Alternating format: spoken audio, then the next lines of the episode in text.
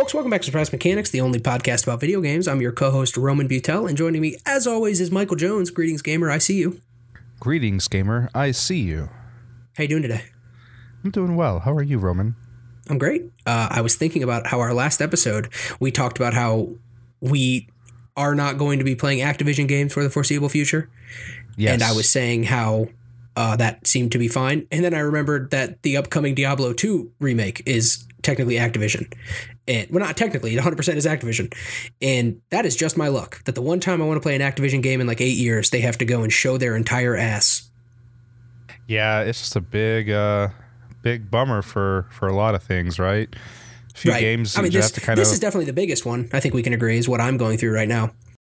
yeah, I imagine there are other people out there who have, uh, hopefully, are you know a little bummed out they can't play or should not play uh, those games because there there were like a few big ones on the horizon, and World of Warcraft is still kind of big, so um, that is uh, either people just do not care or they, you know, hopefully have some self control and can just avoid giving the wrong people money. Right. Well, and the good news is, at least in this case with Diablo 2, uh, Diablo 2 is out now, actually, and you can find it and play it and have fun with it. So I will be fine.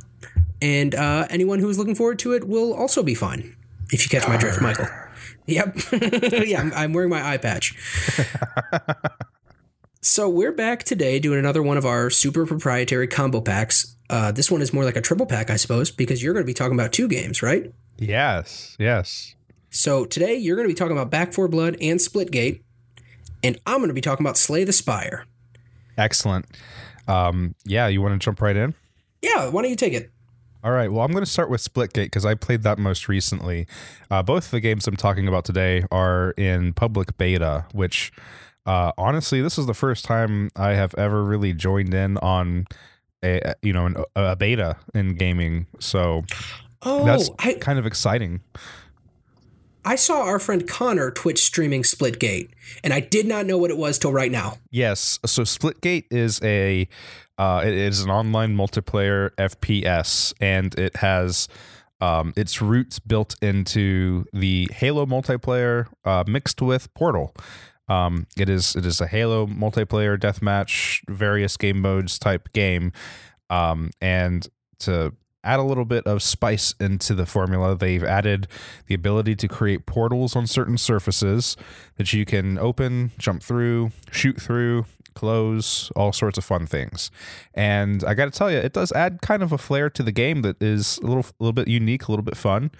Um, this game gives me uh, a, a lot of memories of Quake 3 Arena because I didn't play a whole lot of Halo growing up. Um, I, I did I did play quite a lot of Quake though, and uh, every FPS arena shooter has its ties back to Quake 3 for sure. This game, no exception. It's a blast. It's really fun to play. It is very fun to play. It's very fast paced. Um, it is, you know, very reliant on twitch reflexes, so you got to be quick. Um, but it is uh, there's a lot of variety within it. You don't just play team deathmatch or deathmatch. There are a variety of game modes already built into the game. Um, and, and some of them are your typical like uh f- you know flavor of uh game modes. There's one called Team Oddball, which is essentially like moving King of the Hill. You pick up a ball and you want to hold it for a period of time. That's how your points go up. If you die, you drop the ball. If the other team picks up the ball, then their points start to go up. Um, so kind of see how like it's King of the Hill, but you're moving th- that ball around. And uh, the fun part is that ball is a one hit kill if you happen to use it against somebody. So it's just very comical to be to be running around in my case with a disco ball. And uh, someone comes up to you to try to shoot you and you just bonk them in the head with uh, with a disco ball and that counts as a kill. Um, but then there's also other things. There's um, your typical team deathmatch and deathmatch modes. And then uh, in addition to that there are modes like VIP where one person is a very important person on both teams, and the only way that you gain points is by uh, taking out the VIP. All the other kills on the, the the playing field don't really matter to your score, but of course they might help your team in the long run because and you know there's a lot of other players causing chaos. So there's a lot of variety in the game modes, and usually when you jump in and you play casual, it will cycle through those like a playlist. Um, Mm, that's kind of cool.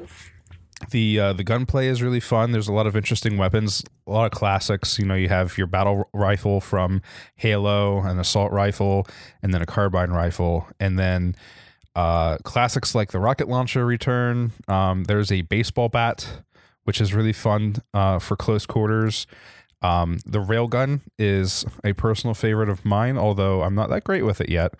But it's it's a weapon you have to charge up, and then if you happen to have your sights hovering over another player at that particular moment when it finishes charging, then that is a one shot kill.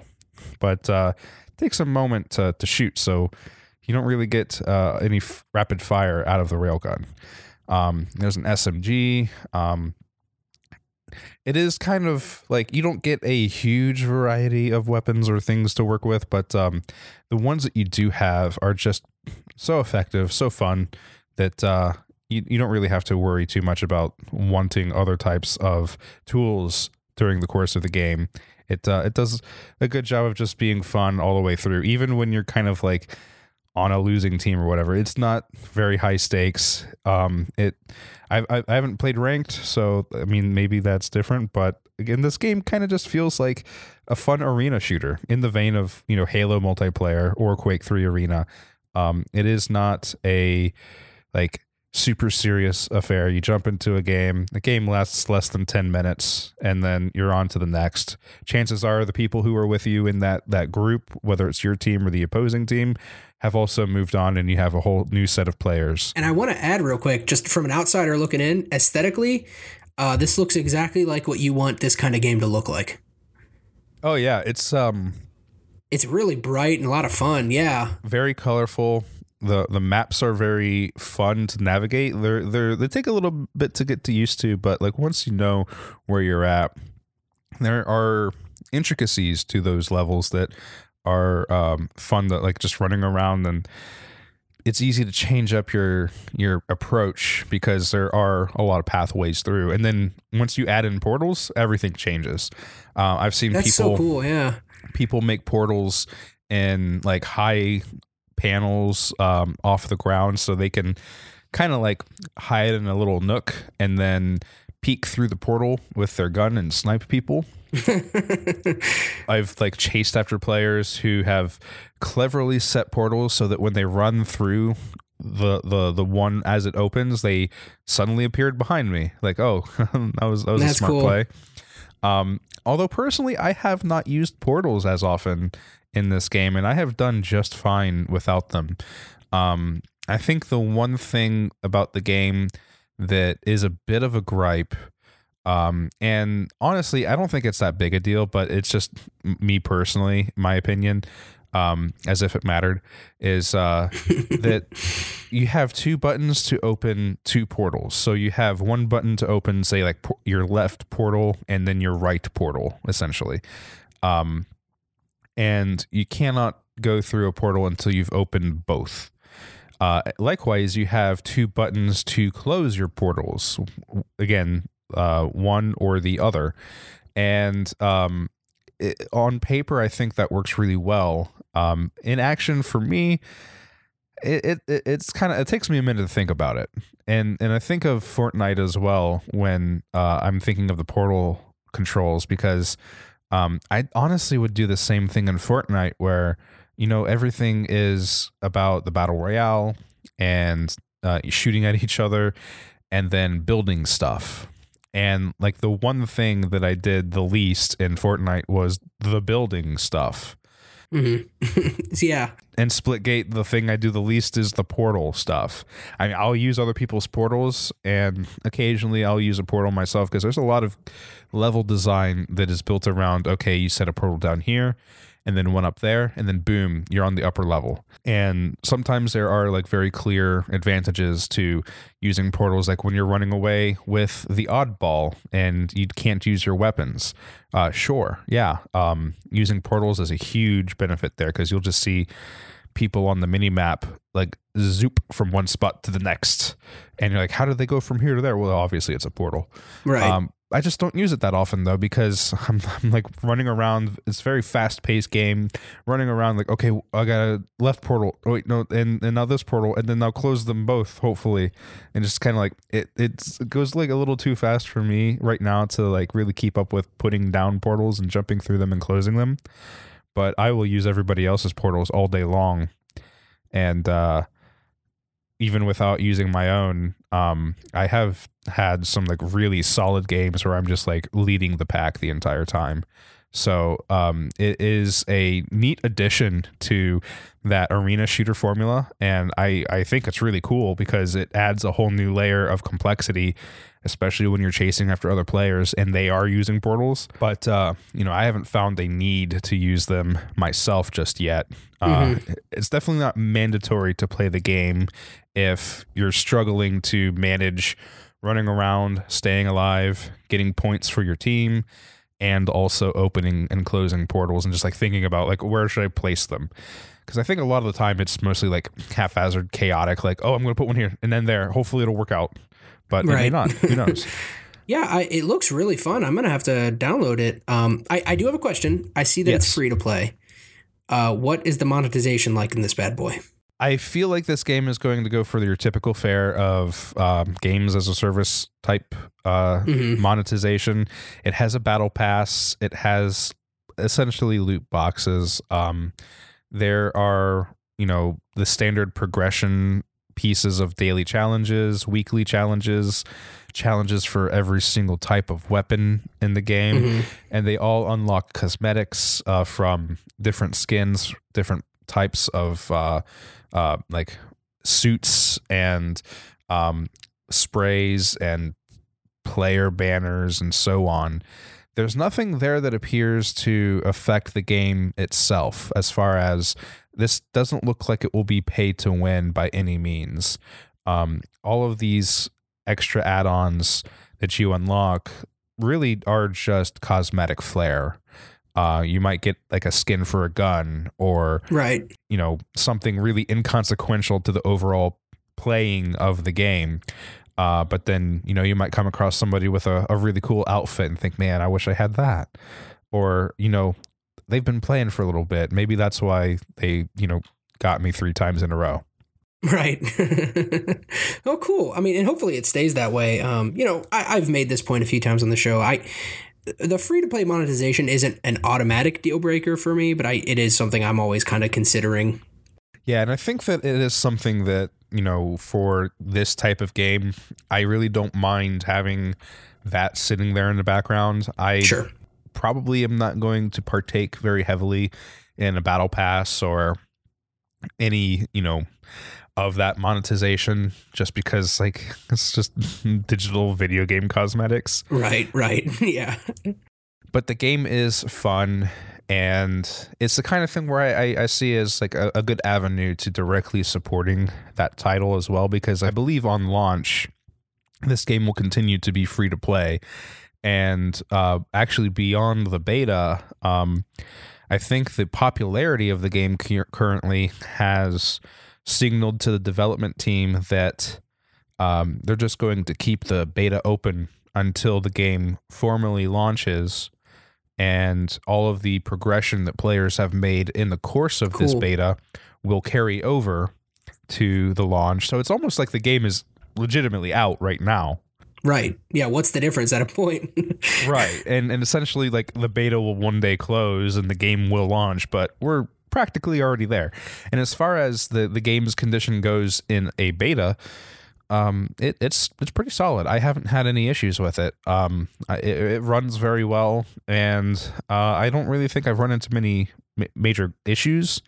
I had like one little thing where I think it was me and not the game where like I was like mashing my mouse button to try to like fire the gun and it just wouldn't happen. And it always seemed to be like at the most inopportune moments where um my crosshair was like right over another player and they were running toward me, shooting at me as well, and you're just like trying to dodge a, a flail of bullets while also your gun won't fire because for some reason your mouse isn't working. Again, I think that's just me. That that's that's a me problem, not a game problem, because other people I was playing with didn't have that issue, you know. Um, but um, that was I, I might just have to get a new mouse. I don't know. Um, but everything else is just very solid. It loads quick. It's it feels very well optimized, and um, matchmaking is super fast. Like getting into a game, playing that game. Like if you if you wanted to play just one round, then I'm sure you could do that within 20 minutes or or maybe even 15. You know, depending on what game mode you get and how long that game is. Because like I think the longest timer for a match is about eight minutes from what I've seen. So it's it's a, it's a pretty fast experience even when you're not in the game itself, which is great. I love just being able to jump in, not have to worry about too many loading screens and long wait times. So uh, that is a definite plus. Absolutely. I was looking up this 1047 games, and it seems like this is their first game. I don't, I don't know anything about them. Um, you know, I don't know it, who they are, but uh, you know, I feel like I'm willing to overlook monetization from something like this when it's the first game, as opposed to like when Call of Duty does it. You know what I mean? Right.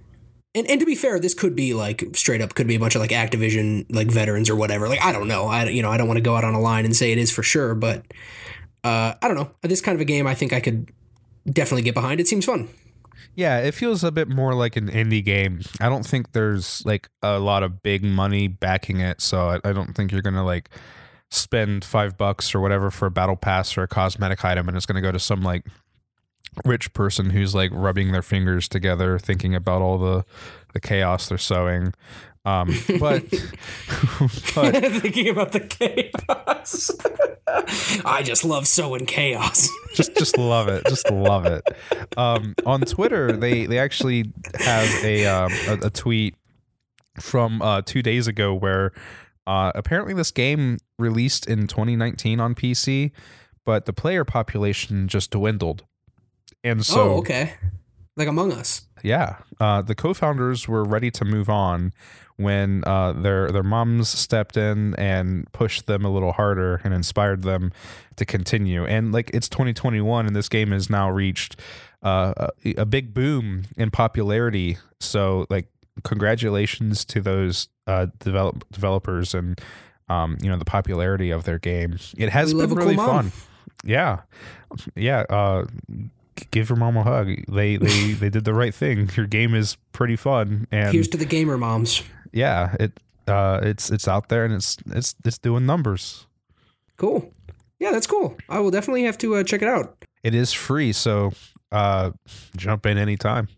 I, I I think I've been like needing a good arena shooter because there's like just no um no big stakes with that really. It's the kind of game where um typically you like you run around for a minute, you shoot someone and you get shot and that just happens on loop for like five minutes and it's a blast.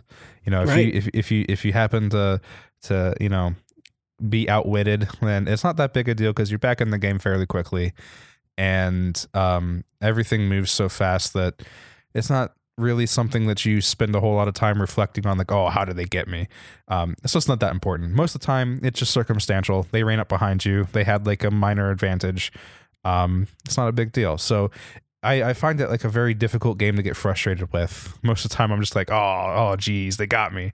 Um, so uh, it, it's it's been a very refreshing multiplayer experience because like it, it, there's there's been a lot of like Call of Duty out there and Battlefield and Right. um, I I do like I've never played Halo, but I do like this kind of return to that form, to the Quake Three Arena form, and um, it's just uh, it's just a, a solid good time, and uh, I think that I might not try ranked because I just don't care enough, and I'm just gonna keep playing casual. Call me a casual gamer, but I don't care.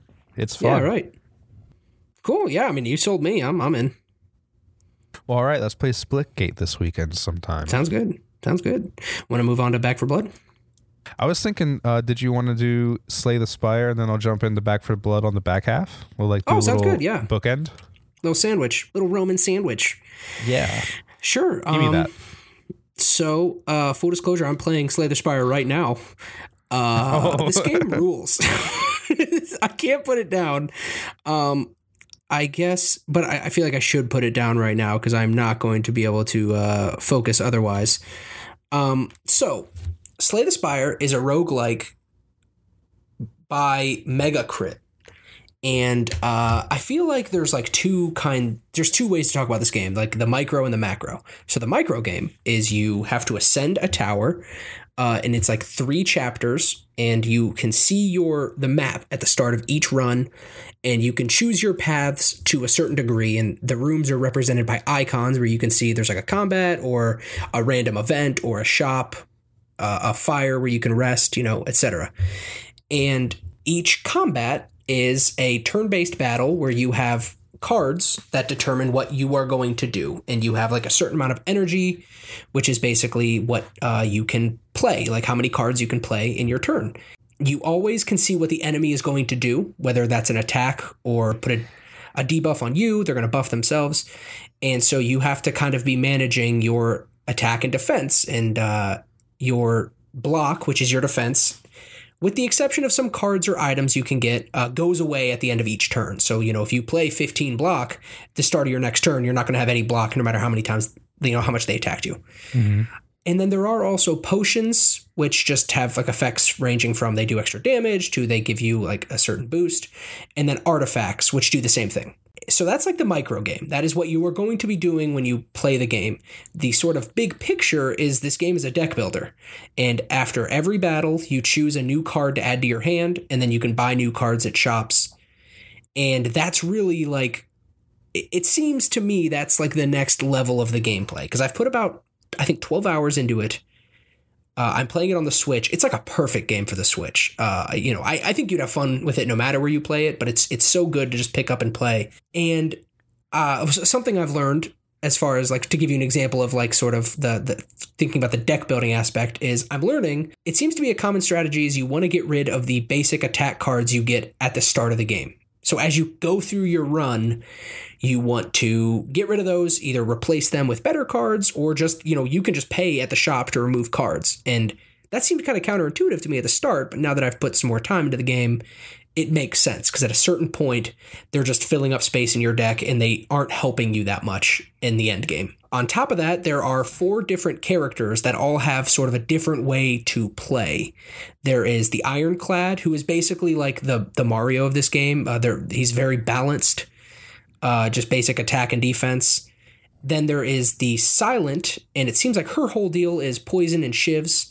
There's the Defect, and he's a robot and his whole thing is really interesting. He he was my favorite when I first started because he basically can channel orbs that are elemental orbs that do different things, ranging from you know boosting your attack or defense or just giving you more energy. And you can also increase basically your inventory space for the orbs in combat, so you can just have a bunch of those suckers flying around.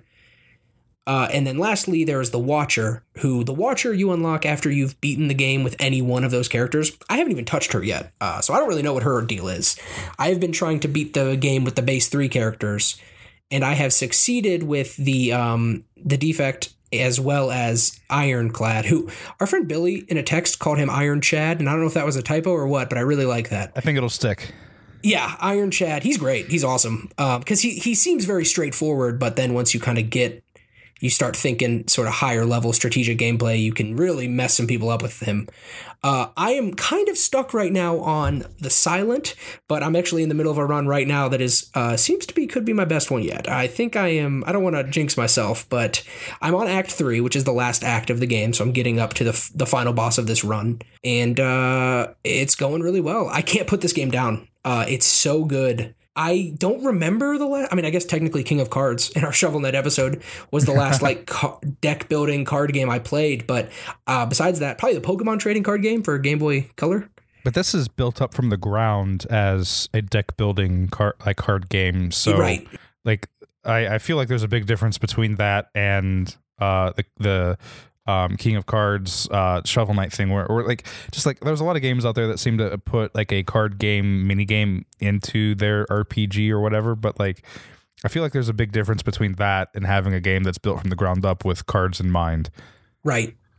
Yeah, and you know, I went into this game mostly blind. I got it just because I had heard enough people said it was amazing, and I, I, we have some friends that have put like hundreds of hours into this game, so I was like, all right, I'm gonna, I'm gonna get it. This, this is gonna sound so stupid, I know, because I, I was for a while avoiding looking up even any sort of strategy guides or anything. Like, I just wanted to play the game and figure it out for myself. It didn't even occur to me until a few runs in. I was like, oh, this is a deck builder. like, I need to be thinking as a deck builder, not just focusing on the turn to turn combat, which is also important. You need to be managing your your defense and your offense, but you, you really do need to be thinking big picture to start ascending further in the game. And something I like about it, uh, I suspect I'm not alone in this, but I've realized I really like roguelike games. Um, and the reason I suspect I'm not alone is because Hades was such a phenomenon just last year. yeah, that's true. Right. So this is the third one of these kinds of games I've played in a year. Uh, and like Hades, there is a progression system where uh, each character has like unlocks you can achieve. Uh, it basically just as you play the game, you get a score, and once your run is over, either because you won or because you got killed, you your score is then put into a meter, and you get unlock you know better cards, better items that you can get in your next run. Uh, and I think that helps a lot. We talked in a previous episode about Risk of Rain, and as much as I love Risk of Rain, that is kind of a thing. Outside of there are some like character specific unlocks you can get, uh, but they're really hard. And Risk of Rain is much more of a straightforward, old school roguelike, it seems, where you, you just have to play it. You know, you just have to like get kind of good at the game, for lack of a better term. Mm-hmm. Uh, and and not to say that that is not true for Slay the Spire or Hades, but I think having those progression systems helps provide like a meaningful sense of accomplishment as you play. There's like something there too, because like having having a little bit of like a, a cushion when when you play through, and then like losing some progress, but then also having something there to show. Right, and uh, you know, I, Slay the Spire, like the best of these kinds of games, is equal part luck and skill. Uh, you know, you might be playing awesome, but just the cards you're getting to add to your deck are not good. Uh, I, one strategy that I've seen a lot of people sort of champion for is actually deliberately having a smaller deck. But I, I actually kind of had that bite me in the butt because there are characters that give you debuffs in the form of cards in your deck that don't do anything. Uh, so they just mm. fill up space in your deck and then in your hand. And sometimes you can play them just to get rid of them. Other times you can't play them and they just stay in there because eventually, as you can imagine, once your, your cards you play go into a discard pile and then that gets reshuffled back into your draw pile. Uh, so having a small deck is not good for those types of enemies because you eventually might just get flush with these debuff cards that do literally nothing. Uh, likewise, having a huge deck is bad because, like I was saying, you might just end up with a bunch of really bad, like do five damage kind of cards that, like when you're fighting the final boss, is is nothing. Would you describe it as anything like a like a a real world card game of any sort? Like, does it bring to mind anything like those? You know, I was. It's funny you ask that because I was just thinking about it today because my in laws they play a lot of like tabletop games and like card games, and it definitely reminds me of a tabletop game just in the fact of like sort of like uh, item management. Like like it's not similar to Catan at all but I got kind of Catan vibes of like considering what I had in like my hand and what I needed to get rid of. Um I, not re- not really that I've played as far as a direct one to one I it, I was thinking it would be interesting to see if someone is making this a tabletop game. Uh, I'd be curious to see how that works because you would need a lot of cards. I think because like there's like a lot of just like you can play a card to give yourself a new card, that kind of thing. You know what I mean? So you'd have to just right. have like probably a deck of 500 cards for like, okay, here's the cards you can add to your deck, kind of a thing. Yeah, it'd probably be something like Magic the Gathering. Um, the whole uh, initial description that you shared was sending me on flashbacks to to Magic and um, just thinking about like deck sizes, you don't want a deck too small because when you mm-hmm. run out of cards, you you die. Um, which like in Magic the Gathering, that's an entire tactic for for blue colored decks. You a lot of them are based around milling, so um, you just chain combos where the opponent has to discard you know a few cards in their deck, and if you have a small one, then you're gonna be dead fast. Uh, whereas having a big one, you know, you're just going to constantly searching for the cards that you want, and then hopefully, you know, if, if your shuffle is bad, then not only that you have the odds of I have so many like, um, like like bad cards in your deck as well because it's such a big deck. So there's a middle ground there to be found, but Right. it can be challenging sometimes. So it's been a, a very long time since I've played Magic, and I was a very I, I only ever dipped my toe into it. When you run out of cards in that game, is that it? Like you're you're you're out? Yeah, yeah. If you if you do not have a card to draw, then you lose. Uh, Okay. that that's that's like the formal rule. So that's where there are uh, strategies for certain decks to uh, cause the opponent to to draw and discard cards, so that um, you can use that as a, an, an offensive tactic. Um, and so. Um, you know, in that case too, is, is, is that how it would work in Slay the Spire? If you don't have anything to draw, what happens? Your uh, discard pile gets shuffled back into your draw pile. Okay, so it'll refresh. Yeah, because some turns, uh, or some some rounds rather, can go for a very long time. So you may end up cycling through your whole deck a few times in a single fight. Uh, and and something that is interesting, if you are so inclined to look it up, is people you know really mess with the meta of this game, and they find funny ways to do like infinite loops. And there's a thread I found on Reddit of some guy on a boss fight who was basically only ever it was like the he got caught in this infinite loop of the boss was giving itself a health regen and the character was chipping away just enough health where basically they killed them in a thousand turns or something crazy like it went on for so long and it took hours and so it's it's funny that you know I, I think it's cool that the game is like built like that and you can do that that is much like higher level gameplay than i'll probably ever achieve. Um, I feel like I've really just today went Galaxy Brain because before we were recording this, I was kind of looking up stuff because I was having a hard time with this uh, silent character, and uh, she's cool because her whole thing is like you poison the enemies, and you can also uh, there's a card you can play to essentially summon shivs into your hand, which are attack cards that do four damage, but they cost zero energy. So you can like you know if you do that right, you can summon a bunch of those and just keep stabbing for no energy and just chipping away at health, and then let the poison do the rest. Uh, but I was just having a hard time kind of figuring that out. And I feel like just today it started clicking in place for me.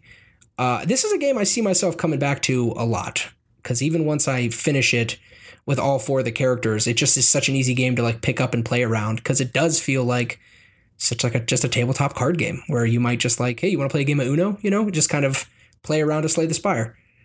Yeah, it sounds like it has a lot of replay- replayability to it as well. Because, I mean, even if you do complete a run with a character, you have other characters to jump into the game with. And then the roguelike nature of it, the deck building, I'm sure there's always something new that kind of jumps in in in your path and you're like, oh, I'm gonna try that card out, right? So um yeah. And if it's fast too, like if you can jump into a game and whether you want to like invest hours into a match or a minutes into it, you could play it practically anywhere. Right. And uh, this was, I think I may have said at the top, developed by a studio called Me- uh, Metacrit. Is that my saying? Yeah, Megacrit, excuse me.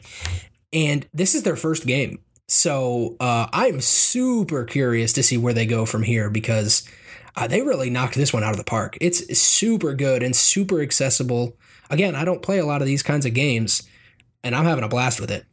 That's awesome. When you do uh, lose a match, you're in, in, in since it's a roguelike, uh, I don't know if you already went into it, but like what specifically do you lose? You have to start from the very beginning of the spire. Yep. Yeah, you just get sent all the way back because every time you start, you know, depending on the character you pick, you will have the same base deck. Okay. So you'll have the same like 15 or so cards plus whatever the character's special ability is. And then uh, when you first start the run, you talk to a big whale who uh, lets you choose uh, w- between two to four like buffs to help you out once you get started. Now that may go away once you unlock the like the, like play on like harder difficulty modes because there is also like a daily challenge mode where you play like just a a generated map. Um, and then there is also this ascension mode, I believe is what they call it, where it's just like meant to be a little harder. Haven't even gotten into those yet. So you start with the same deck and then you will build. And so that's the deck building is equal parts skill and luck. That's where that comes in because you know you can have a strategy and know what you want to do, but you at the end of every fight, you are given an option of up to three cards to choose from, and so that's where you you might get like three terrible ones, and it's like, well, either one I pick is bad. Um, but I have found I like having one or two in my deck that are uh, bad because there are some like random event rooms where you may have to give up a card.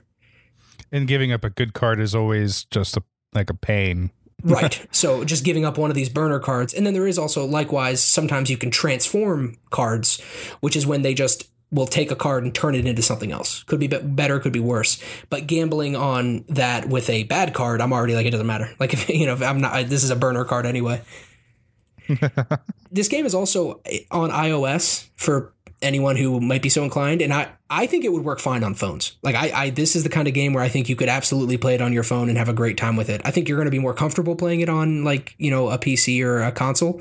But if someone wanted to get it on their phone, I don't think that's a bad call.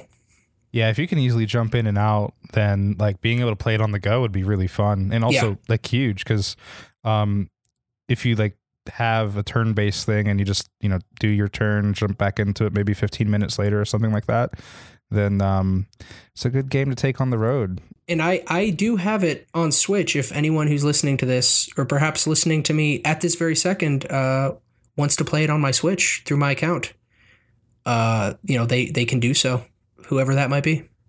I think somebody at Nintendo just had their like their ear twitch and and they're like somebody's looking at circumventing video for things. somebody's sharing. You know what they Yeah, say? awesome. Sharing is caring. I think you would like it a lot, and I would be really curious to hear your thoughts on it. Uh, yeah, it's it's it's really good. I will check it out. Yeah, uh, as far as like sweet sour stuff goes, I don't really have a, a sour for it. That's a big first, right? If I had to score this game for like what it, like it, for what it sets out to do, it's like a ten out of ten. Like it, it, it they made this roguelike card deck building game. It's good. it, it, it achieves everything it wanted to do. For my personal enjoyment, I would maybe bump it down to like a 9.5. And that's only because if like using my baseline for the year, which is Disco Elysium, if Disco Elysium is my 10 out of 10 is, is a 10 out of 10 for me, uh, maybe this is too. I don't know. Now that I'm, as I'm saying it, I'm like, maybe this is a 10 out of 10. I don't know. Uh, I might have to update on that. I, but it's easily in the 9.5 range if it's not a 10 out of 10. It's an extremely good game. And I don't really have like I feel like the end is not really in sight because I still have at least one more character to fully beat the game with. And then, you know, I don't want to super spoil it, but there's like Uh, when you beat a run, there's kind of like a dot dot dot. So I don't actually know what happens when it on, on repeated completions. There's a possibility of a of a hidden ending or something to unlock once you've essentially done everything. Right. Yeah. There's like straight up there could be another half of the game. I don't know. I have no idea. So, uh, you know, I, who knows? Maybe that's why we have some friends that have put hundreds of hours into it because I'm only playing the first half of the game right now. Fair, and, and and along with that, like there's there's the additional modes like the Ascension too. So I mean, a that added challenge probably does draw a lot of people's attention because honestly, like why why why not go for the the extra the extra challenge? Yeah, right. And and that's why, like I said, I've not been reading anything too much about the game. Uh, just because you know, it's not that the story is that like insane or anything. Like it is very much a gameplay first kind of a thing. It's just I I don't want to have anything spoiled for me as far as surprises go in gameplay. It's also kind of like a perfect. The reason I say it's perfect on Switch and I could see it being good on phones too is because it is definitely a game you need to focus on and think carefully. But it's also kind of a perfect like chill out game. You know what I mean? Like you can have the TV on in the background while you play this thing.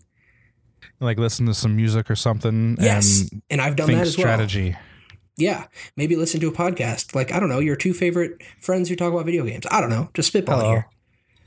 yeah um yeah it, I, I do like that because i have been searching for a game where i can just kind of like listen to music because like there are some games that that works really well for some that don't um like phasmophobia and dead by daylight are two very like often played games in our group of friends and both of those games are terrible for like just Right. listening to tunes while you're playing because you you need sound you got to know if the killer is near you in dead by daylight and if you can hear the skill check warning uh, before they uh, pop up, and then in Phasmophobia, you got to listen for that ghost. And sometimes they make noise in faraway rooms, and if you don't hear it, well, then you're just gonna get hunted by the ghost over and over again until they catch you and give you a back massage. So um, that is always welcome. I I think of like whenever I want to go back and replay a game uh, that's like story or heavy atmosphere, um, I I just always have an issue with like even even if I'm like replaying Resident Evil, which I've played like hundreds of times by now. Um, I I just don't want to turn on music or something in the background because like that atmosphere is everything. The music is Right. beautiful, and uh, there's just always something there within the game itself that is uh, worth paying attention to, right? And uh, I, I've been thinking Splitgate is my my new like music uh, game because I can just like turn on some tunes, jump into it. It's not a big deal that I can't hear footsteps if there is someone around me because it, it, it doesn't matter too much. Um, but to have have a game where you could just like, all right, I'm gonna like watch TV while I play it. I'm gonna listen to music while I play it. That's always a good thing to have. Right. And I actually just saw because I just happened to hop over to Megacrit's uh, Twitter, and some of these characters are going to be featured. There's a game coming out. It was a Kickstarter game. Oh, it looks like it's in early access right now called Fraymakers, which is essentially an indie Smash Brothers. oh, oh, that looks wow. cool. I'm I'm really excited. I've I've often thought it would be cool if like in my head I was thinking if it was just Smash themselves, if they did a whole fighter pass that was just indie games.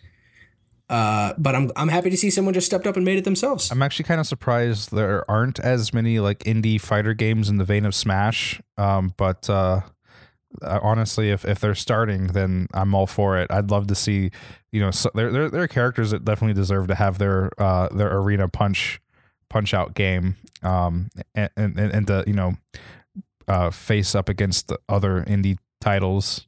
Why not? I'd originally texted you this as a joke, but you saw that Nickelodeon one, right? That they announced. Oh wait, do they they legit have a Nickelodeon Smash Bros now? Yes, it's coming out. I think later this year.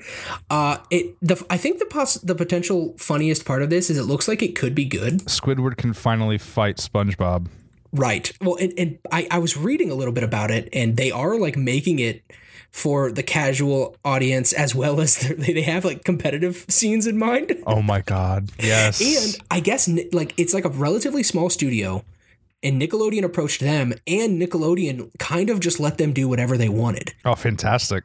Right. I'm sure Nickelodeon had some characters they wanted in, but like you see like a lot of like Ren and Stimpy, and there's an All Real Monsters character. Helga Pataki from Hey Arnold is in it. so like clearly this studio like had some characters they just wanted to put in, and and Nickelodeon seemed to be just like, yeah, that's fun.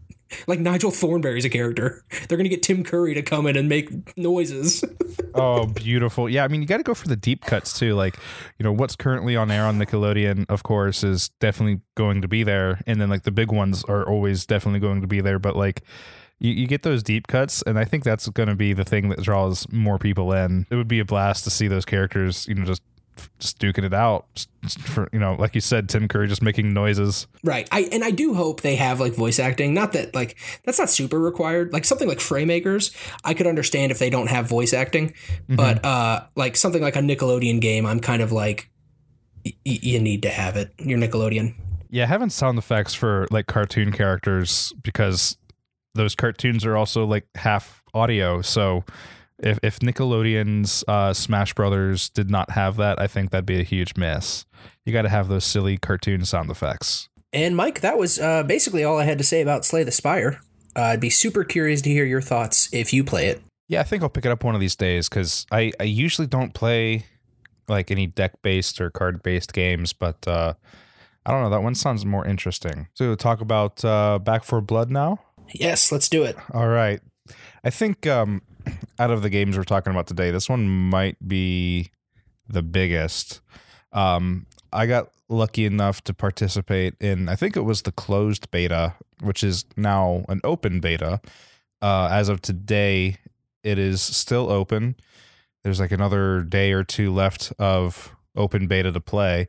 Um, but Back 4 Blood, um, Left 4 Dead 3. It's essentially just Left 4 Dead 3.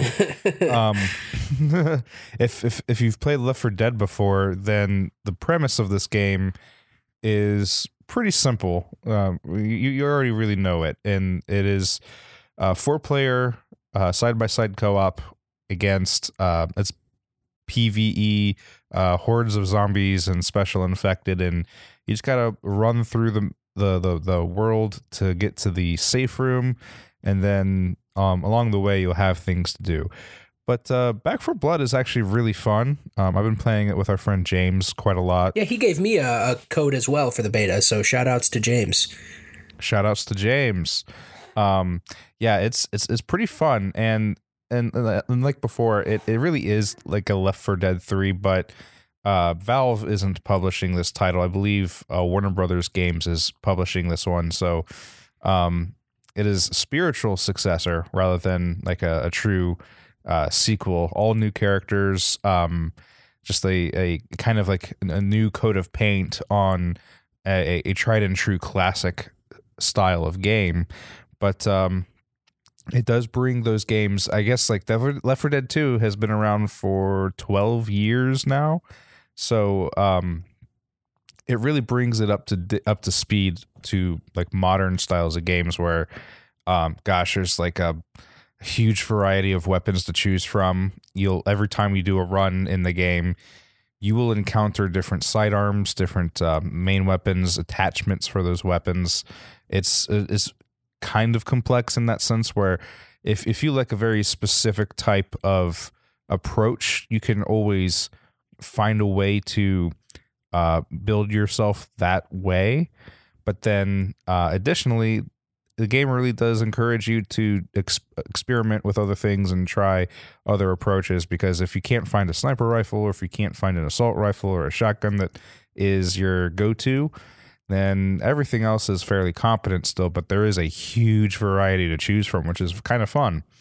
Um, all the weapons have like a very weighty feel to them. And aiming through the iron sights or through scopes is very good i really like using high zoom scopes with like uh, high powered pistols like a Desert Eagle or a revolver. It's kind of funny to, right. to, to have like a, a big big pistol with a big scope on it. Um, but then uh, one of the things that Back 4 Blood does that is new, and this is actually great picking up off of Slay the Spire, is it has a card system in mm-hmm. the game. Um, there's like a deck builder as well, which the way that the cards work in Back 4 Blood is uh, at the start of every round, there is a card that essentially benefits the infected. Um, you get some kind of modifier throughout the course of the game, and every stage, those modifiers stack. So, you know, in, in one particular stage, you might have a card that thickens this mist or fog in the level and it makes everything much harder to see.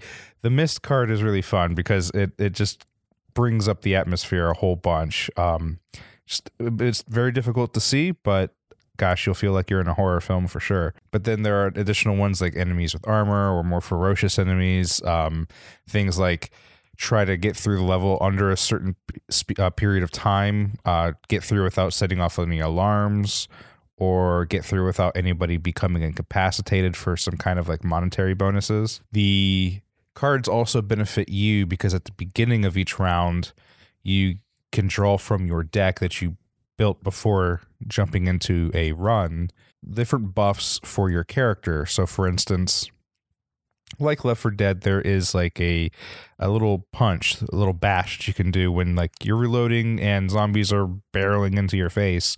Well you can you can shove them away. Well one of the cards i like to play is one that turns that shove into a knife attack and instead of just kind of annoying the zombies it actually it actually outright kills them.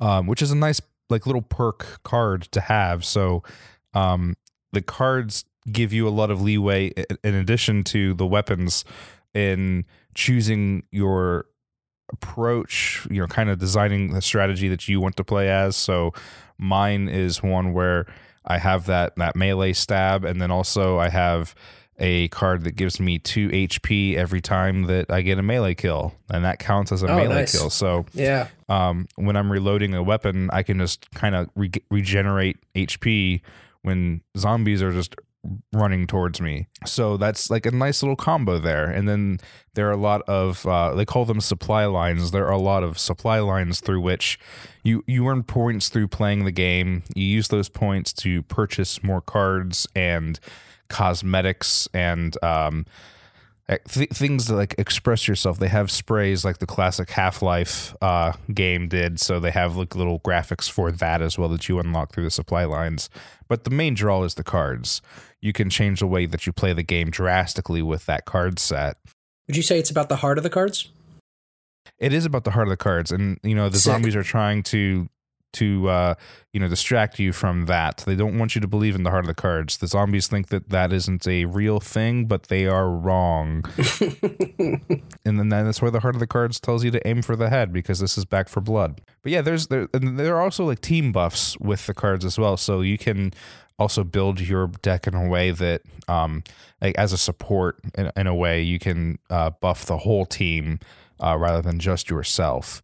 Um, which is also a cool thing. This game is built around teamwork, whether you're playing the the the PVE campaign or versus uh, game mode. Which what I've seen so far in Back 4 Blood is the versus game mode. I think is the least interesting part of the game so far. Um, which it is like an eight player four v four four human survivors and four special infected go up against each other. And just like the campaign, there's the card deck system that gives you buffs um, and gives you more abilities to work with. Um, but uh, from what I've read, because I actually haven't played that mode myself yet, James and I have been just knee deep in the campaign trying to get through that on higher difficulties. But the versus mode is more like a like survive each wave in a single area type of game mode where uh, infected just kind of rush at you and then other players play as the special and you don't really progress through a stage. You just kind of hunker down in one spot. Um, and from what i've heard a lot of people will just kind of disconnect from the game if the first round does not go well for them which is fun Yeah, that sucks. I'm a little less interested in trying that game mode out, and I've always kind of felt that like the Left 4 Dead style worked better as PVE. Um, though I, if I remember right, I'm pretty sure Left 4 Dead 2 had the campaigns built so that you can play as the specials through the campaign, not through just those like standard uh static maps. So I wonder if that will be a thing in the future. Will they you know include that functionality? Or will it just be those you know survive the waves in this one little spot uh type game mode which Mhm. is kind of a step back i think. It's it's an okay like uh, having the versus mode is good. You know i i don't know if it's a matter of do they have to keep working on it to get it so that it works in the campaigns as well but the way that it like it sounds to me it just doesn't sound appealing or as appealing as the campaign the campaigns are very fun right. and uh, Turtle Rock Studios have done, I think, a lot of good work to like reinvigorate the the whole. Like you, you essentially like run through a tunnel in Left 4 Dead, like whether it be uh, outdoors or through a series of buildings or whatever. But like you just kind of you're on a linear path um, from one safe house to the next, and in the course of that linear path, there's usually not a whole lot to do besides just shoot zombies.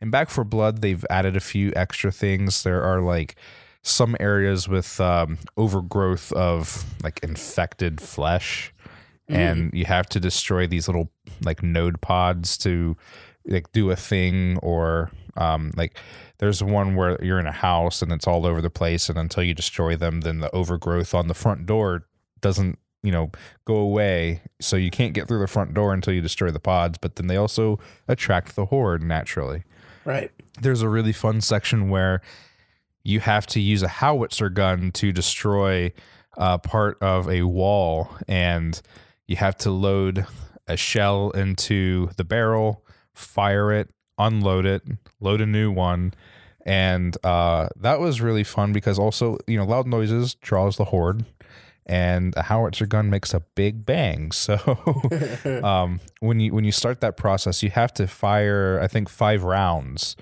And uh, it takes a good second to unload and reload a new shell so either like one person is dedicated to that task or you're kind of naturally rotating between it where someone picks up a shell loads it in fires it unloads it and then like the next person is standing in line, kind of like an assembly line, while cool. the other players are trying to you know fight fight off the horde.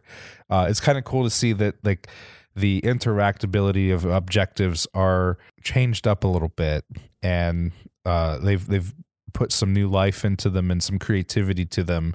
Um, that makes them, I think, a lot more engaging and interesting than they were in Left 4 Dead. So it's like a neat evolution of that whole formula. Um, so as a beta, it's been pretty solid, really fun. I'm excited to see where this game goes when it is released. And then and then also I think my second favorite game mode is just shooting each other in the firing range of the lobby. Right. Yeah. Which which is, you know, Just playing you- Nerf. yeah, pretty much. We would just uh, queuing up and then just firing guns and see how they felt like, and then eventually we just pointed them at each other naturally. Which, speaking of Nerf, uh, did you see they announced like a Nerf, uh, essentially Call of Duty, where it's like the guns are very detailed Nerf replicas, but they shoot energy instead of the darts? I did not hear about that. Is, is, that official Call of Duty, or is it just like there is a Nerf No, game it's now? just a Nerf game. They, their whole thing was we wanted to make like a family friendly alternative to like Call of Duty or you know Warzone, whatever you want to call it. I don't have a too strong of opinion on it, but I would say it is again very good timing with all this Activision stuff coming up. Where I hope it's good. I hope it's legitimately good. Like if this game plays like Titanfall or something, I'll be the first to be like the Nerf game's good, folks. Play the Nerf game. it, gives me big Chex Quest vibes, and honestly, if there is a game that's like Chex Quest that can dethrone Call of Duty, then I'm all for it. A Nerf or whatever. That actually kind of sounds fun. I agree. I, I would be curious to try it. Yeah, yeah, same here. Always like looking for like interesting remixes of the FPS formula because it's just kind of like a lot of games are FPSs. Right. They're all multiplayer games and they all do the same thing. So when a game switches it up, uh, that's a big deal. Right. Yeah, so I have also played uh, Back 4 Blood. Now, I, I have not played it as much as you, it sounds like. I've played it uh, twice. First time I played it by myself, uh, and it was not not fun. I just felt like I did not really understand what I was doing, you know, what was going on. And the second time I played it with James, and it was a good time, but I have noticed uh, it does not run very well on my machine. And I don't know if that is because it's in beta, but James said he's had no problems, and it sounds like you haven't had much problems. I just get a lot of like stuttering, which isn't that bad, but in like an online game that can, you know, be kind of detrimental. Yeah. And um, I did get kicked at the very end of a round uh, when we were playing the other day. Uh, and, and so I don't know. I was originally thinking when this came out, I would get it on Game Pass because it's coming to Game Pass day one. And I thought, like, oh, that could be perfect because it seems like the kind of game that uh, I might play in like cycles, you know, like every couple months, get it again, and then let my Game Pass subscription expire. Plus, when I have Game Pass, I'll play a lot of the other stuff on that. Um, but to this game's credit, they are heavily leaning into uh, advertising that they're doing crossplay, which I think is good and should be the norm. So I'm kind of just wondering if I should get it on PlayStation because it's going to be guaranteed to run.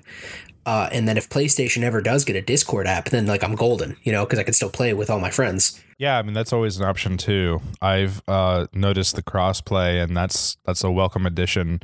Um, more games should definitely be doing that, and I'm glad that like those those those gates have finally opened for us all. And this will be a great game for that too, because uh, if if you know you're on a console and your friends are on PC, then uh, jumping in hopefully will be like very clean and seamless and you can chat with each other all, the same. One of the things about Back 4 Blood I'm kind of curious about, and, and I'm, I'm, I want to see what they do with it. Is they, there there will be I think battle pass and monetization Yeah, I wanted to talk about this. built into the game. It will be like a games as a service game, and uh, right now um, it looks just like the points that you earn through playing the campaign or what you use to purchase all of the items in the supply lines. Um, but uh, I'm I'm curious to see on launch like how does that change? What are the cosmetics like, or will there be some sort of like pay to win type aspect because you could spend real money for cards maybe Right. i don't know it's right now i'm not sure any of the details for the the monetization of the game i just know that it's coming and um i'm a little weary on like games as a service as a thing itself Right. Especially when you have to pay like an entry fee for the game. Right. Yeah, it'd be nice to just, you know, have a game. We James and I did jump into like classic Left 4 Dead 2, to which I was I was a little disappointed. He said that he he he was kind of bored with it, and I still found the charm in Left 4 Dead 2 and original Left 4 Dead, but um it does play vastly different than Back 4 Blood and it is like I, I think at its core a much more simple game. Like there's no aiming down iron sights and there's a, a lot less uh, weaponry and items to work with, right? Um, but like as a game, it's still very solid, and uh, the the idea behind like that four player PVE co op action is still very good. Mhm. Really hopeful that Back 4 Blood um, is a like a really solid game. Right now, it is. Um, but um, you know, I, I hope that monetization isn't intrusive and annoying.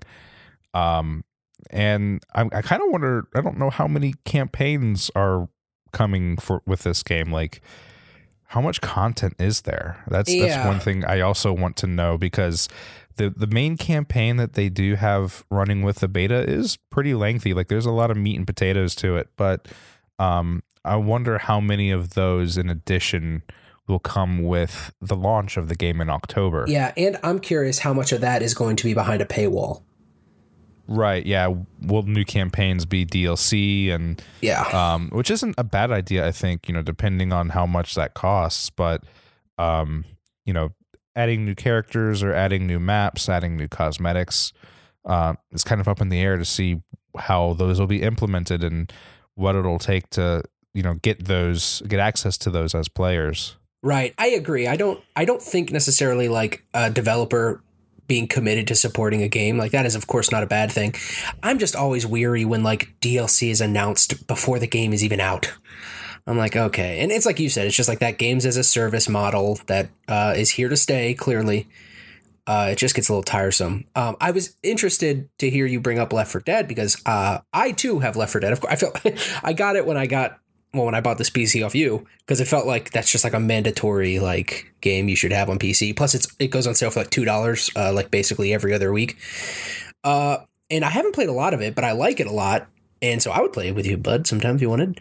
Um, and I was curious how much Left for or uh, Back 4 Blood actually feels like an improvement of Left 4 Dead because that was one thing I was wondering as I was playing it. Was I was like, I wonder if like this is just going to make people want to play Left 4 Dead again, like just sort of go back to this game that so many people already own. Uh, I think, of course, having Back 4 Blood be supported post launch for what seems like it's going to be a decent length of time will be a compelling reason for people to stick around. Uh, I'm I'm still personally uh, very interested in Redfall. That's the Arkane game that comes out next summer. It's like Vampire Left 4 Dead Mm-hmm. and uh, I would be willing to bet they're paying pretty close attention to what Back 4 Blood is doing right now because I've seen Back 4 Blood getting some mixed reactions uh, from the gamers, and you know you got to take that with a grain of salt, of course. But I just think it makes sense for Redfall to be looking at this game, going, "Oh, they're doing something very similar to what we're doing. Like, let's take notes and see like what we should do differently." Or uh, you know what they did that's working that we can do as well. Yeah, I think there's a definite definite like need for more multiplayer PVE games. Um, you know, it's ever ever since Outbreak, it has uh, it has definitely uh, consumed my thoughts. Like, I just want to play um, like one one solid PVE co-op game. Yeah, right. Which, by the way, how funny is it we still don't have that Resident Evil game?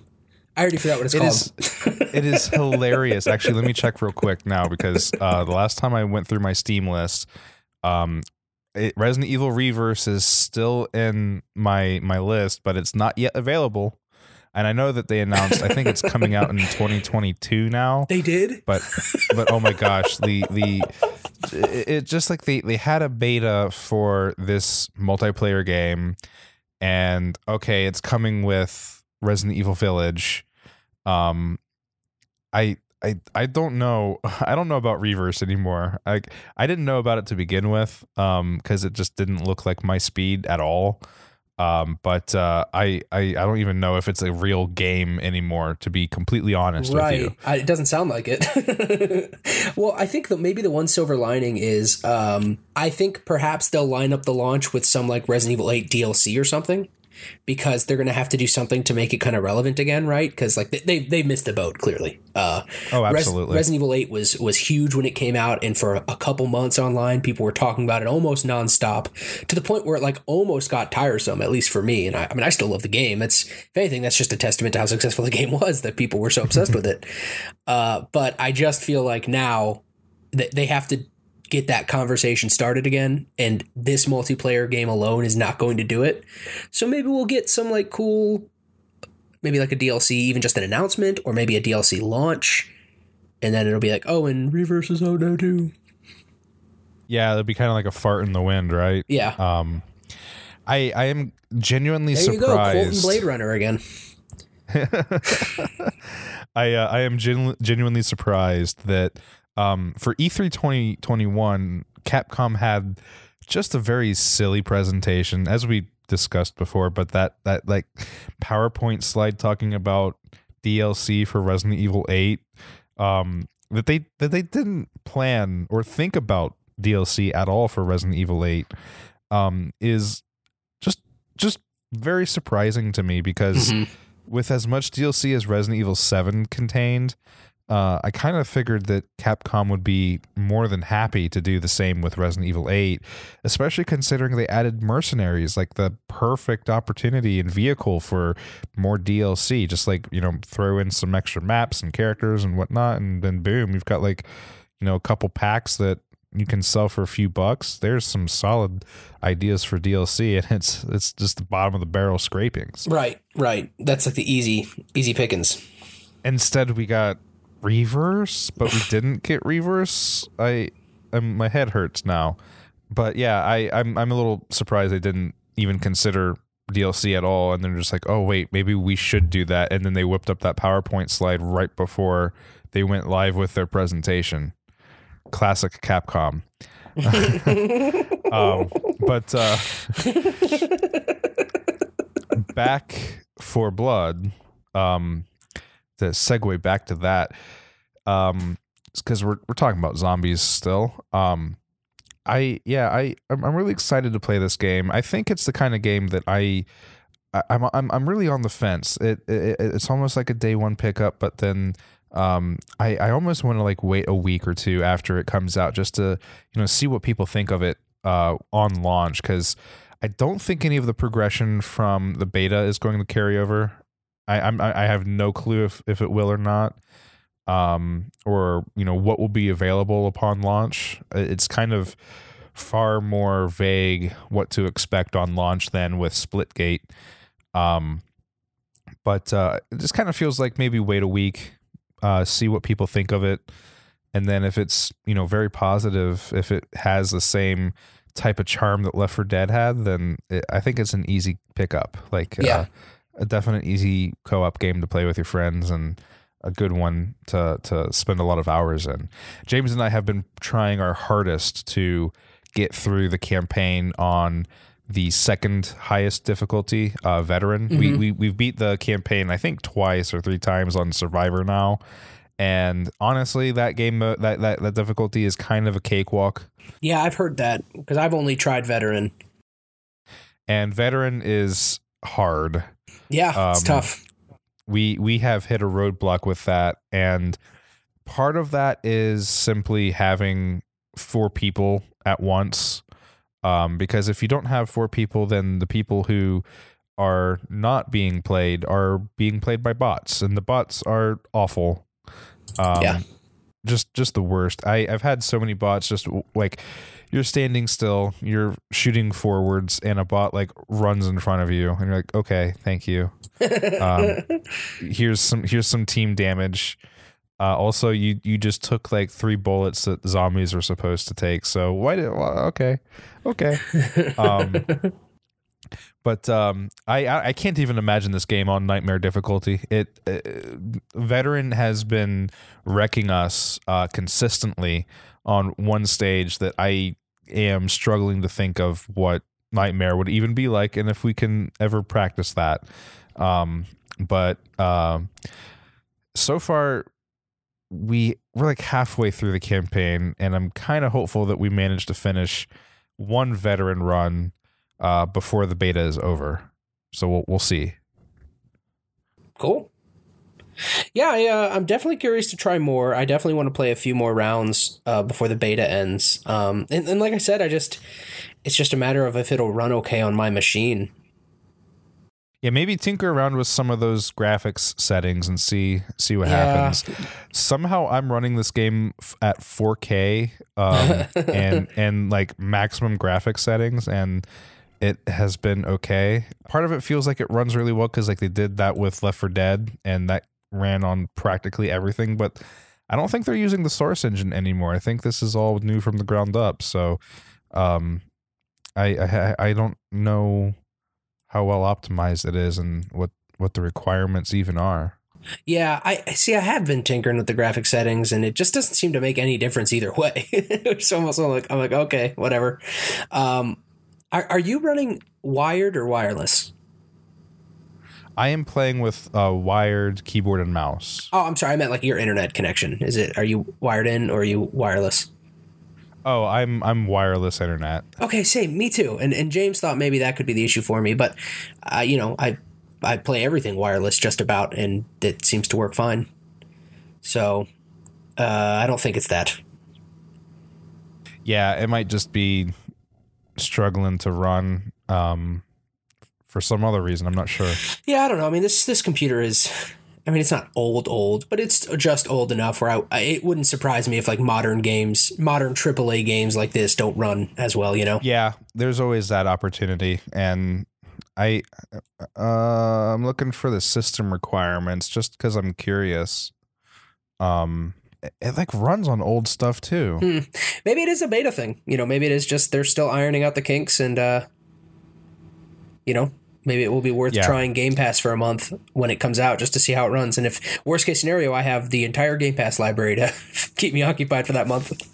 there there is the the nuance to PC gaming is that you know I've got this card and that processor and like these parts and for some reason this combination just isn't as you know well optimized as it is for this other combination of parts but you're right on PS5 it would be like guaranteed to work and um, you wouldn't have that issue but you know we'll have to see maybe maybe on release it'll have some additional optimizing that would help Yeah, um, and that's one of the reasons I'm always going to have a soft spot for consoles.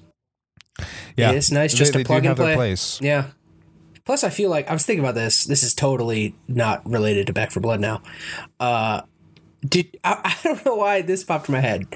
Did you know anyone when you were like a freshman or sophomore in the dorms at college that had a gaming PC? Oh yeah, I, I had one. Oh, you did? How did that work? I did. Um, uh, using a gaming PC in our dorms was not easy because the desks were so Right, tiny. that's what I was thinking about. Um, I I going to college. That's when I, I I I got a laptop for the first time, and I I left my gaming PC at home for my first year. I don't actually. I don't think I brought my gaming PC until I moved off campus. Honestly, um, just just because it was like you're in your dorm, and you know, it, I don't know. There was like a different weight to like having a, a PlayStation or an Xbox versus a, a full gaming tower. You know, uh, in in your dorm. So I felt a little bit less comfortable having that there. right. Yeah, and I just think too, like, uh, the social aspect of a console is like so ideal for college. Oh, absolutely. There was like there was there was something to leaving the door open, sitting down on the futon and, and playing some video games, and then someone just like you know walks by and says, "Hey, what's up? What are you up to?" And then they come in and sit down and either like pick up the controller and join in, or they just you know watch you play whatever like story based game. I think uh, when Arkham City launched, uh, we had like we crammed at least 25 people into the tiny Kreischer dorms uh, to, for, for- to just, just to watch that game for like a, a few hours because it had just launched and uh, everybody was curious about it. It was it was very funny. Yeah. It's like walk-in closet-sized dorm room for two people now has uh, a party going on within. Yeah, I uh going into college all I had was my Wii, so my uh freshman roommates' younger sisters thought I was extremely cool, and they were right to think that. uh, and uh, so we were all about Brawl, which you know is the worst of the Smash Brothers games, but it still gets the job done. oh yeah, Because at that time, I don't know if it was Project M wasn't out yet, or I just didn't have it because I, I wasn't running Project M till the Reed Street house, and that was a good time. Uh, I actually bought my at the second, like it was probably like second half of second semester of our freshman year. I got a job at the Sundial, mm-hmm. and uh, I worked just to get a PS3. And then I went and bought a PS3. And the two games I desperately wanted a PS3 for were Mortal Kombat versus DC Universe and Heavy Rain. And the guy at the store was like trying to say like, "Oh, you should get like this game." And I forget it was like whatever, like probably popular like shooting game was at the time. And I was like, "No, like Heavy Rain is like the reason I want to get a PS3." And the look he gave me uh, at the time I thought was strange. Now uh, he was right. He was right to think that. he was right to give me that look. That is very funny. Um, I'm scrolling through, uh, just as an aside, I'm scrolling through the Steam uh, store page right now, and under players like you love, uh, Resident Evil Reverse is just sitting there, and I, I, I can't even play it. That's funny. Um, I I do remember. Um, gosh, when when I went to buy Bloodborne, um, I, I have I have a very interesting and fun experience with Bloodborne. As knowing that it was a hard game, I bought it brand new, went home, played it for like three hours, and immediately went back to the store and traded it in for two other games because I was too hard. Within uh, a few months passed, and I could not like like get rid of the itch to play that game. So I went to buy it again. Somewhere like the the w- w- subconsciously the the the way that you play that game just clicked in my head and I had to play it again. So I went back to GameStop and I bought it. But the the guy at the counter was just so so hyped about that game.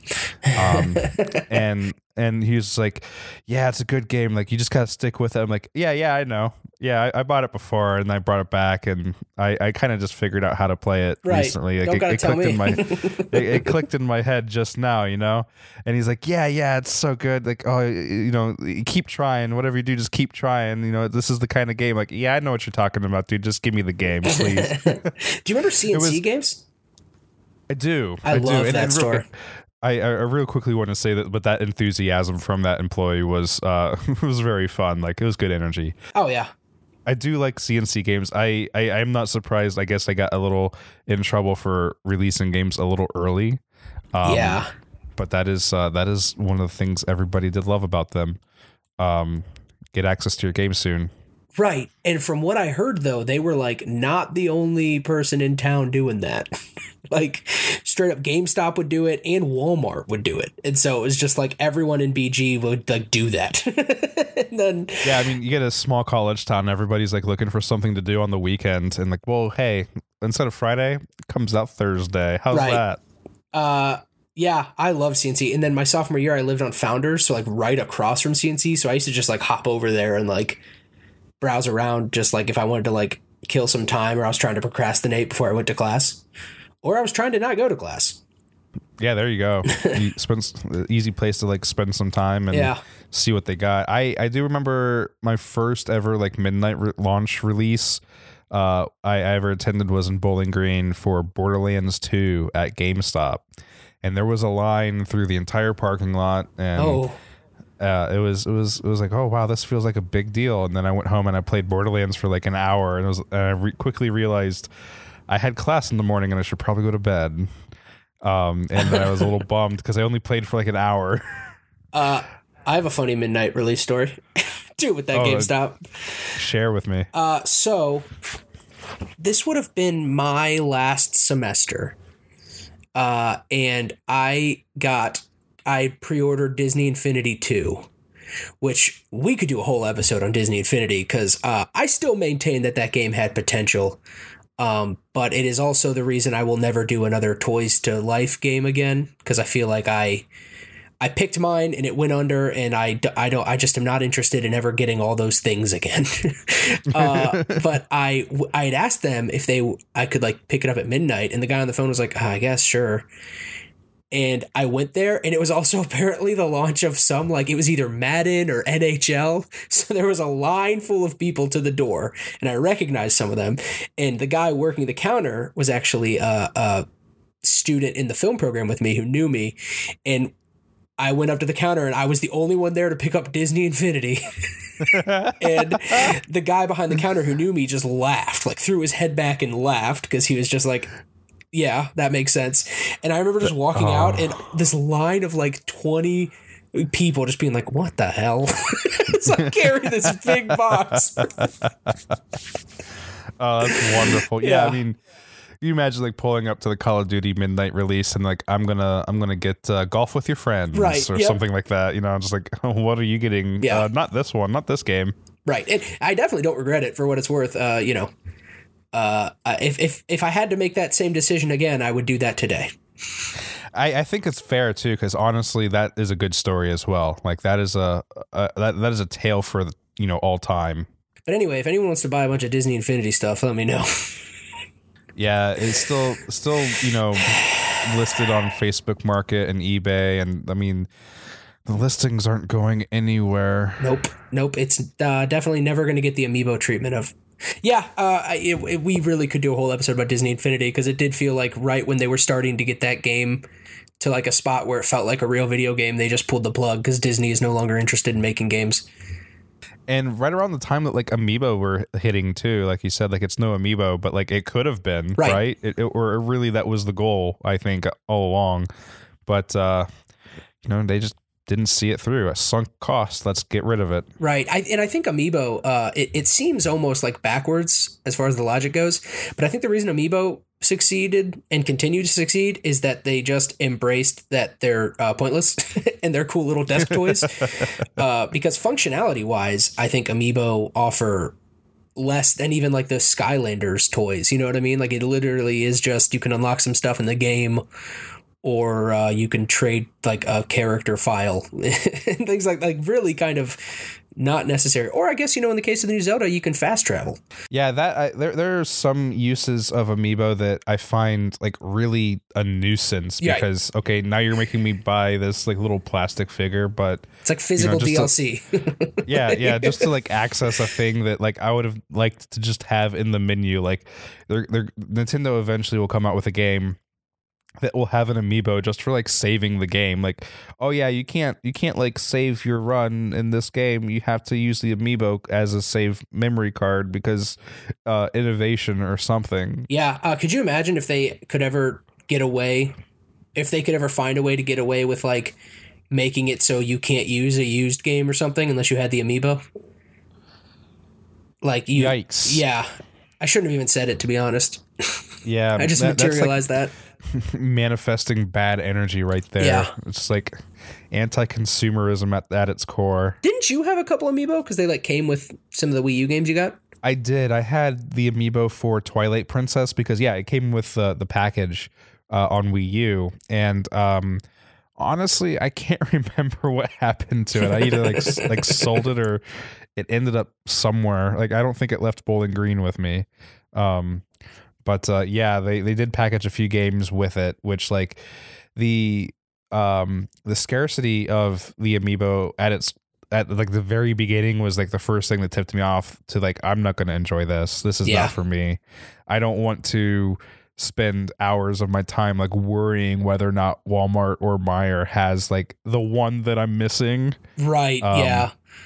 I just can't I can't I can't do that. That's not fun nor I don't like there's there's also like no point to it. I don't need a a shelf full of amiibo um or, or whatever. Like the little doodads I feel should come naturally and, and through other means than through uh hopelessly obsessing over whether or not they're in stock. Right. Yeah, I have exactly one and it's the one that they re-released or they released for the Link's Awakening uh remake on Switch uh, and I definitely don't regret it. I'm looking at him right now. He's he's great. He just sits here on my desk. Uh, but that has been the only time I've ever been like compelled to like get one because he he does look exactly like he just popped out of the game, and I was like, oh, that's awesome because the whole game Mhm. has this sort of like action figure aesthetic anyway. Uh, that I thought that was a good fit. I do think the Metroid Dread ones look cool, but I, I don't need them. Like I, I just don't. Like I said, I did. I, I, I did my thing. I, I'm not interested in doing this again. I think that the like at, at its like co- like very basic foundation, Amiibo is kind of cool. Like, um, like you know, having merch for for your stuff is cool. And Nintendo has a lot of cool stuff that they could have merch for. And uh, like, let's be real, these are like you know toys. But um, if Nintendo's gonna make like actual physical toys, I don't think they should you know make them with false scarcity and try to like get the get all the nerds in a, a frenzy about whether or not they're in stock and whether or not they're you know in the the original box or whatever but definitely make them for for kids because the kids are going to want them and you know play with them. And uh you know it's just it's it's just way nicer when you you you know you you make that and it's not about obsessing over whether it's in stock or in the box or all, all that you know collectors uh frenzy and it's just about having a toy to have fun with Right. Well, uh, this took a turn. Not a bad turn. it it did we, we went in a very different direction but i i kind of i kind of dig a little Yeah. conversation oh, and I think that'll about do it for this one. Yeah, I think um like my my last thoughts on Splitgate and Back 4 Blood. Also, I in my head I have been saying Splitgate and Slipgate, and if I if I called this game Slipgate at all, then this is my uh, apology time. Apologies. There it is. Um, my final thoughts: Splitgate is really fun. I played more of it with James last night, and I think the only downside to that game is occasionally um, it kind of gets stuck on one game mode when you're playing, and you're just like playing one game mode for like four or five rounds in a row. And I think it really benefits from shuffling it more often. Um, but still fast paced, really fun. Um, I'm I'm kind of excited for it to exit beta and launch, especially since it'll be free. So I might stick with it. Might just have it for a fun 15 minute uh, game here or there. I'm going to download it right now. Hell yeah. Um, and then Back 4 Blood, I'm I'm really curious to see where they go with that. There's a lot of potential uh, picking up the pieces from where Left 4 Dead 2 left them and carrying it on to uh, you know modern gaming in 2021 uh hopefully the monetization of it won't be like intrusive or like um in, in a way barring access to the game itself um i hope that there's a lot of content at launch to justify that $60 price tag Mhm. and um because like the core game itself is very fun it's a very fun game to play and i'm very hopeful that there's a lot of it to play when it releases because when it does launch if it's solid i i plan to pick it up and um i'd like to spend a few hours with it so nice. um hopeful that it is um, as good as it feels right now